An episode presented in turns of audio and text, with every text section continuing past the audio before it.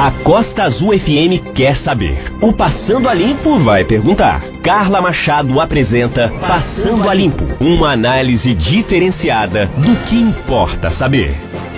Ótimo dia para você que está ligado aqui na Rádio Costa Azul FM 93,1. É uma excelente quarta-feira para você, dia 23 de setembro de 2020, 10:01, horário de Brasília. O Passando a Limpo tem um oferecimento de Azulando Piscinas, solução para sua piscina, aquela piscina azulzinha, linda, maravilhosa. Tá chegando aí o verão, já entramos na primavera, esperando ansiosamente o verão aqui na nossa região. Você pode aí tratar muito bem, dar um trato no visual da sua piscina na Azulando Piscinas. Laboratório Vida, faça seu exame de Covid-19 com os melhores preços, e não só de Covid-19, todos os outros exames também. Dá um pulinho lá no Laboratório Vida, com precinhos que cabem no seu bolso, assim como o Salão Inovare, by Junior Freitas e equipe, que para você ficar mais bonita, dar aquela surra no visual, ficar belíssima, tem também precinhos maravilhosos para você. É o novo espaço da beleza lá no Shopping Piratas. E ó, também preciso agradecer aqui a Ok Net Fibra. Minha internet tá, ó, supimpa. Isso é muito antigo, né? Essa palavra supimpa é muito antiga, mas é maravilhosa porque ela resume tudo da Ok Net Fibra, da Net Angra. Muito obrigada, Ok Net Fibra, da Net Angra. O Passando a Limpo da segunda-feira conversou com Mário Moscatelli, biólogo e ambientalista de projeção nacional. Nós conversamos aí sobre essa questão das queimadas do Pantanal, da Amazônia. Também falamos aí sobre a bacia do Guandu, aqui no estado do Rio. Conversamos também sobre a nossa bacia da Ribeira, aqui no município de Angra dos Reis. Então a gente falou sobre essa questão ambiental na segunda-feira. Essa entrevista você encontra lá no nosso site, costazulfm.com.br, e também nas melhores plataformas de podcast. Eu tenho o Spotify por aqui. Lá no Spotify, se você clicar na lupa e você coloca Passando a Limpo, tem todas as entrevistas. Você pode escutar quando você quiser, porque o Passando a Limpo, além de um programa de rádio, ele se transforma em podcast. Hoje eu vou conversar com Adriana Teixeira. Ela é superintendente de educação. A secretária municipal de educação, Estela Salomão, ela ainda se encontra com problemas de saúde. Ela está se recuperando de um problema que ela teve. E aí a Adriana já há algum tempo está tomando as decisões lá na Secretaria de Educação. Adriana, bom dia, muito obrigada pela sua disponibilidade aqui no Passando a Limpo. Vamos falar um pouquinho sobre a educação, como é que está a situação. A gente está vendo aí muitas coisas acontecerem no país e no mundo. Bom dia para você. Bom dia. Obrigada pela oportunidade de novo de poder estar aqui na rádio esclarecendo, né? Para a população, as dúvidas, os questionamentos que vêm surgindo, né? Principalmente agora nesse período de retomada do ano letivo. Muito bem. O que acontece? A gente está em final de setembro e saiu um boletim oficial, né? Falando sobre o retorno de alguns profissionais da educação para o trabalho presencial, né? Estava todo mundo aí de forma remota, trabalhando de forma remota, mas parece que agora saiu um boletim oficial, se eu não me engano, na sexta-feira passada, pedindo o retorno dos profissionais. E aí, vou falar quais são os profissionais aqui, tá, Adriana, que dá conta o BO.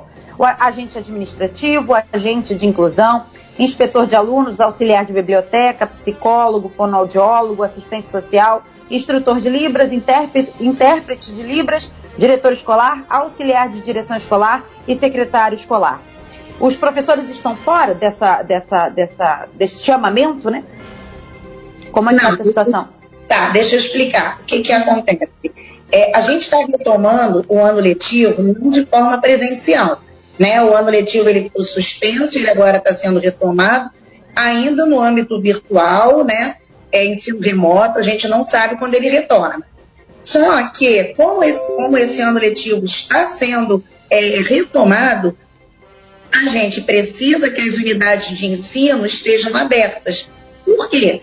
Porque a gente tem livros para entregar, a gente tem kits de material escolar individuais por aluno, a gente tem diários de classe que o professor precisa ter acesso. Ou seja, a educação ela tem uma série de materiais, né, que precisam chegar ou aos profissionais da educação ou aos estudantes. Então, e esse decreto, aí eu também peço que vocês deem uma olhada no boletim oficial que saiu ontem, ele já teve uma correção, teve uma adequação, e também saiu uma portaria e uma resolução, e tudo isso para quê? Para disciplinar esse retorno. Então, nesse contexto, alguns profissionais que são do campo administrativo, eles retornam ao trabalho nas unidades de ensino para poder prestar esse serviço à população, né? Uhum. Com horários definidos, né? E as escolas já estão se organizando para isso.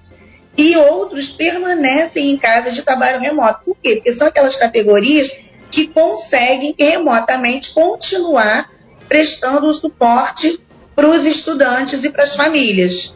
Tá? Uhum. Então, a gente tem esses dois tipos de profissionais. Os que ficam em casa, que estão trabalhando remotamente, estão trabalhando bastante até, né, se adequando, porque todos nós estamos nos adequando a usar toda essa tecnologia, né, que nos pegou assim, de ponta cabeça, né, tá todo mundo aprendendo, se reinventando, e os que estão no campo presencial, que é para poder dar esse suporte de entrega de material. Uhum. Tá. Adriana, pode falar sobre essa correção do BO de ontem, então, desse decreto. O que aconteceu? Tá. Qual é a diferença para esse último que eu... Beleza. Em relação ao decreto, o que nós... primeiro, nós vimos que algumas categorias tinham ficado não mencionadas ali, e aí os diretores, né, a gente tem um grupo de WhatsApp, foram perguntando de algumas categorias, e algumas outras que estavam no BO de sexta, e que a gente fez essa retificação, né, ontem. Por quê? Justamente porque... O que mudou, na verdade? Os docentes, eles continuam em casa de trabalho remoto, os pedagogos, justamente porque prestam essa assessoria, vamos chamar assim, pedagógica direto aos professores, os auxiliares de berçário, de recreação, berçaristas, porque monitores de educação especial, que trabalham direto com as crianças, né? O pessoal que são os técnicos, tá?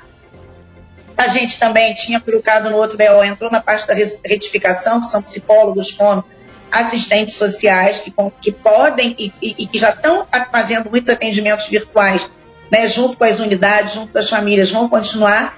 E as merendeiras efetivas, porque elas não trabalham mais diretamente na cozinha, né, já visto o contrato com a empresa de fornecimento de alimentação para os estudantes, e elas fazem atividades correlatas à função da merenda.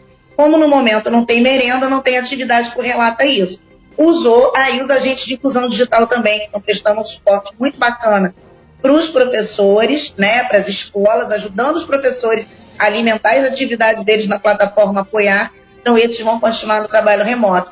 E os que retornam são os outros, né? O diretor, lógico, o gestor da unidade, o auxiliar de direção, os zeladores, pessoal de biblioteca, auxiliar administrativo, agente administrativo, secretário escolar, ou seja, aqueles que são diretamente ligados à parte administrativa. Né? Até porque tem declaração de escolaridade para fazer, tem matrícula, está tendo muita movimentação de matrícula, gente saindo da rede, gente procurando a rede. Então, esse pessoal administrativo volta para esse suporte. Muito bem, a gente chegou aqui para a minha produção aqui, e aí algumas questões em relação a esse retorno presencial. Sobre as condições de higiene e limpeza nos locais de trabalho, por conta, a gente ainda continua, claro, a gente vê que a média móvel em todos os noticiários do Brasil, vem que nós estamos percebendo que a média móvel de mortes está caindo realmente, de contaminação também. A gente consegue perceber uma melhora nesse platô elevado que o Brasil se encontrou aí durante muitos meses. Mas a gente consegue ver uma melhora. De qualquer forma, existem protocolos de limpeza para o retorno aos postos de trabalho. Como é que vocês estão realizando essa questão? Olha, as escolas, elas já receberam, né, materiais de limpeza, têm sido feitas entregas regulares, né, daqueles materiais que a gente precisa para a limpeza dos espaços. Álcool em gel também, elas já receberam e estão recebendo, né? Esse horário, e aí quem vai fazer a limpeza, claro, são as equipes de zeladoria das unidades, né? Esse material já chegou, que o profissional vai precisar levar e dispor da máscara, né? Que aí cada um vai ter que providenciar a sua para esse retorno, tá? É um retorno com 2 dias da semana em funcionamento para atendimento ao público, e a escola vai ver dentro daquele horário que ela vai organizar, para que não tenha aglomeração, para que as pessoas procurem e que vão com horário agendado, e os outros 3 ficam para serviços internos, a não ser que seja uma semana de uma demanda, por exemplo, de entrega de livros. Aí sim, né, vai ter uma movimentação maior. Tirando isso, é um horário reduzido, com atendimento para público em 2 dias, justamente para preservar ao máximo esse profissional que vai estar lá, assim como a gente tem feito nos prédios das unidades da prefeitura, né? A gente está trabalhando, está atendendo ao público, mas a gente agenda, né? A gente toma todos os cuidados que a gente pode para preservar a gente também.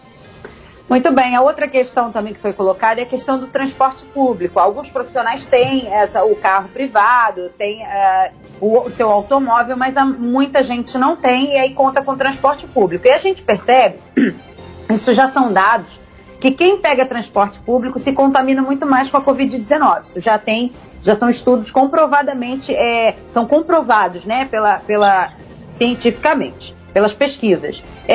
A gente também percebe, aqui em Angra dos Reis, tem uma particularidade que ainda a única empresa de ônibus aqui, público, municipal, ela ainda está com horários restritos. E às vezes nem cumprem esses horários, assim, normalmente. Assim. Por exemplo, eu moro num bairro em que o horário de ônibus ele foi reduzido e mesmo assim não é cumprido o horário do que foi estabelecido, mesmo reduzido. Sobre essa dificuldade, vocês já alertaram a senhora do Bonfim em relação à higiene, limpeza, volta de horários? Como é que está essa situação? O que vocês pretendem fazer em relação a isso? Uma conversa direta com a Bonfim, nós, enquanto Secretaria de Educação, não tivemos, até porque a gente entende que eles também têm os protocolos a serem seguidos, que estão previstos nos decretos, né, que a Prefeitura tem emitido. Mas justamente para tentar minimizar esse impacto, porque a gente sabe que muitas pessoas vão precisar do transporte, a gente colocou, ontem divulgamos também para os diretores uma circular, colocando que o horário de funcionamento vai ser de 9 às 4, justamente para que as pessoas não precisem pegar o ônibus naquele horário de pico, porque se a gente fosse colocar naquele horário que a escola usualmente abre, né, 7, 7 e meia da manhã, é o horário que a maioria das pessoas estão vindo, ou se movimentando para os seus locais de trabalho. Então a gente colocou o horário de funcionamento de 9 às 4 e de atendimento ao público de 9 e meia a 3 e meia. Para que as pessoas circulem nesses horários que não são horários tão gritantes de pessoas usando os meios de transporte concomitantemente. Uhum. Né? Entendi. Fizeram um horário flexível para não pegar o horário de pico aí da cidade. Muito Sim. bem. Adriana, tem mais alguma retificação em relação a esse decreto? Então, vários profissionais vão continuar ainda em trabalho remoto, outros presencial, e aí... Né? A Secretaria de Educação está fazendo contato com esses profissionais? Sim, a gente está atendo. Amanhã mesmo a gente tem uma reunião de diretores, 9 horas da manhã, para estar conversando sobre toda essa normativa que saiu publicada ontem, que eu mencionei, né? Para estar afinando, porque é um momento de muitas dúvidas, claro, e a gente conversa, né, com todo mundo. A gente tem conversado também, tem ouvido muitas categorias, chegam solicitações de docentes, dos diretores, dos pedagogos.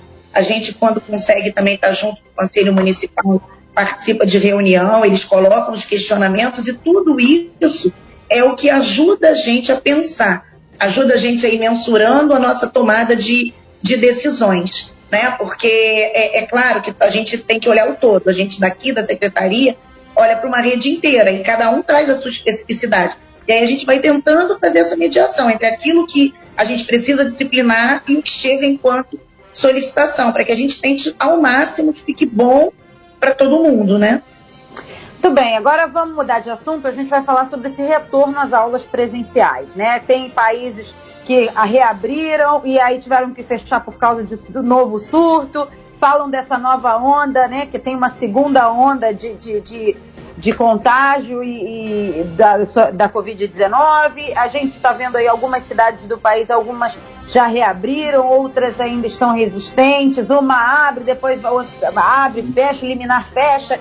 Enfim, então uma doideira só. Já tem até a escola falando que vai ficar a critério do pai, né? Escola privada falando que vai abrir, mas vai ficar a critério do pai. Aí é complicado, porque você tem uma desigualdade muito grande acadêmica, você não consegue, né, nivelar um pouco aquela história, pedagogicamente falando, né?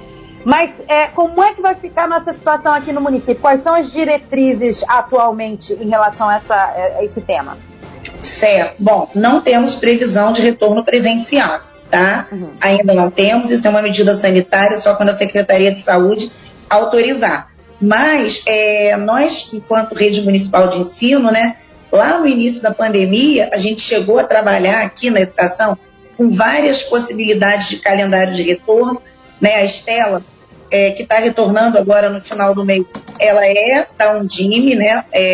Então ela tem acesso às reuniões, né, dos estados, e aí todo mundo se organizando, pensando o que de início? Que conseguiríamos retornar talvez em junho, talvez em julho, talvez em agosto, e aí as redes foram se organizando, talvez com retorno presencial ou não. Quando a gente entendeu que definitivamente não vai voltar de forma presencial, e também porque a gente acredita, Carla, que nada, nada, nada nesse universo vai substituir a interação do professor com o aluno, aquela troca de conhecimento, o campo da afetividade, do acolhimento, de você receber o aluno, de você explicar o conteúdo, de você estar ali ajudando, sabe? Nada substitui. A gente queria muito que isso fosse possível, mas infelizmente não é. Mas a gente também não pode não retornar ao ano letivo.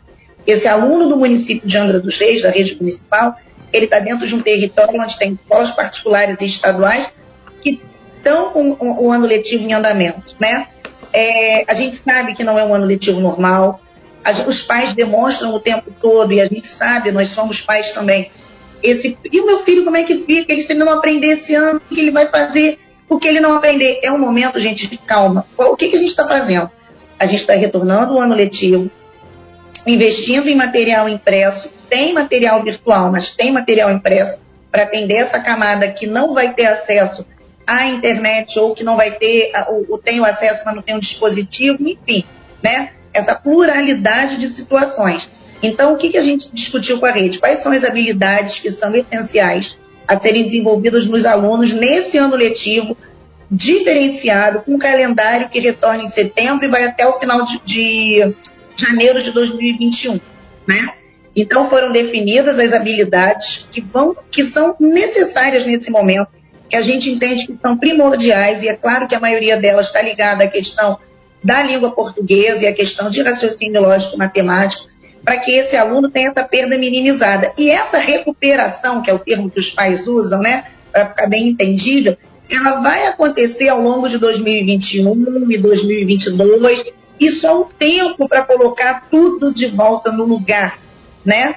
Mas agora a gente está focando nisso. O que é principal que esse aluno aprenda?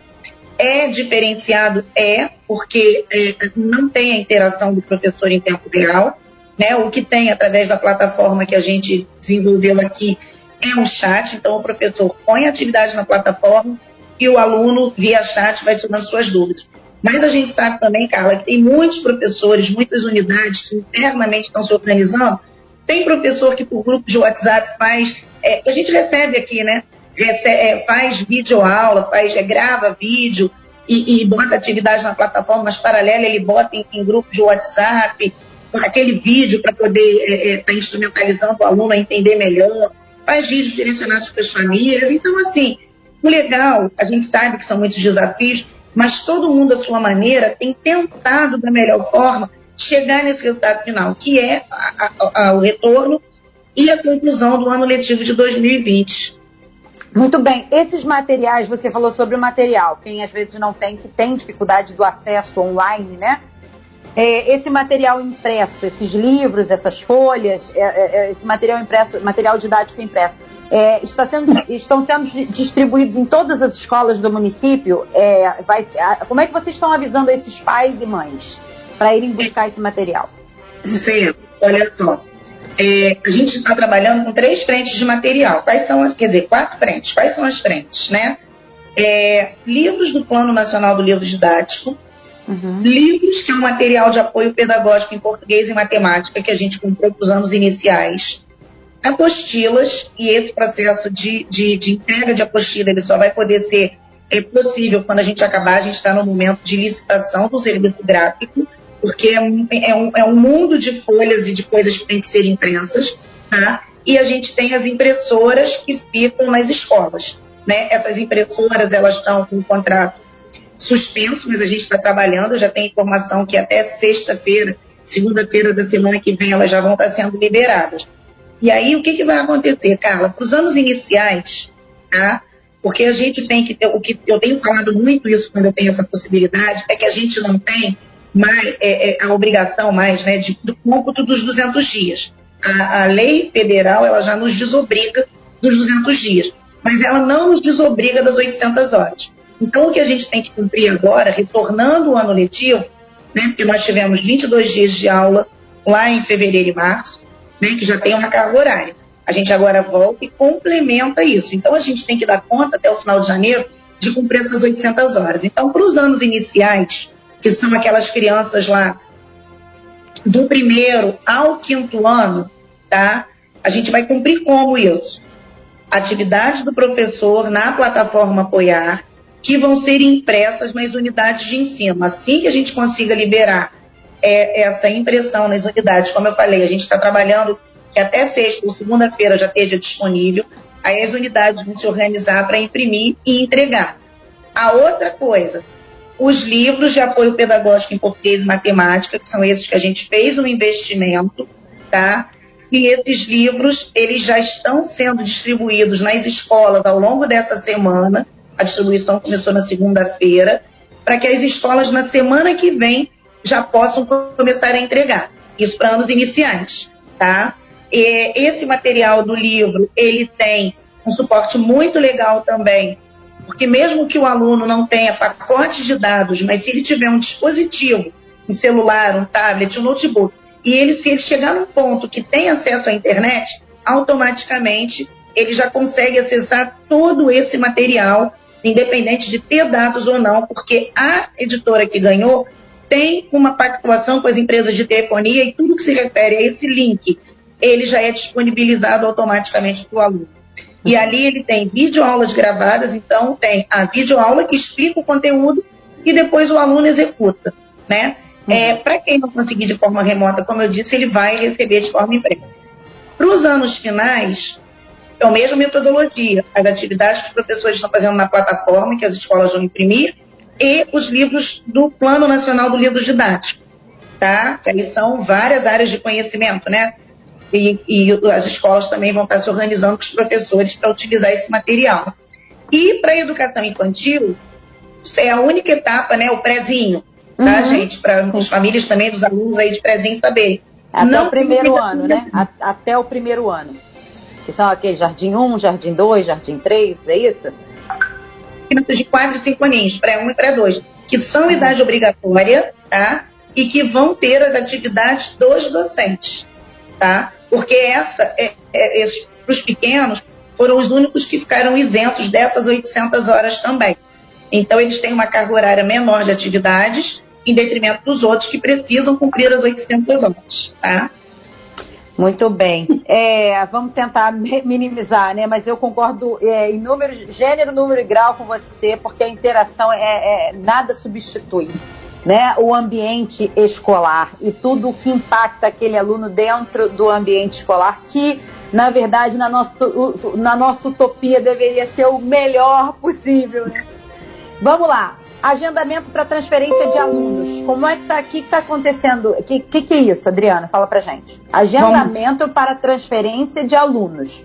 A gente estava fazendo isso aqui na educação até então, porque como o ano letivo não havia retornado, as unidades estavam fechadas. Então, a gente estava fazendo essa movimentação de matrícula, de transferência aqui, com as secretárias escolares que tem aqui na equipe da educação. Como agora as escolas estão retomando, então as famílias que precisarem fazer essa movimentação de transferência, né?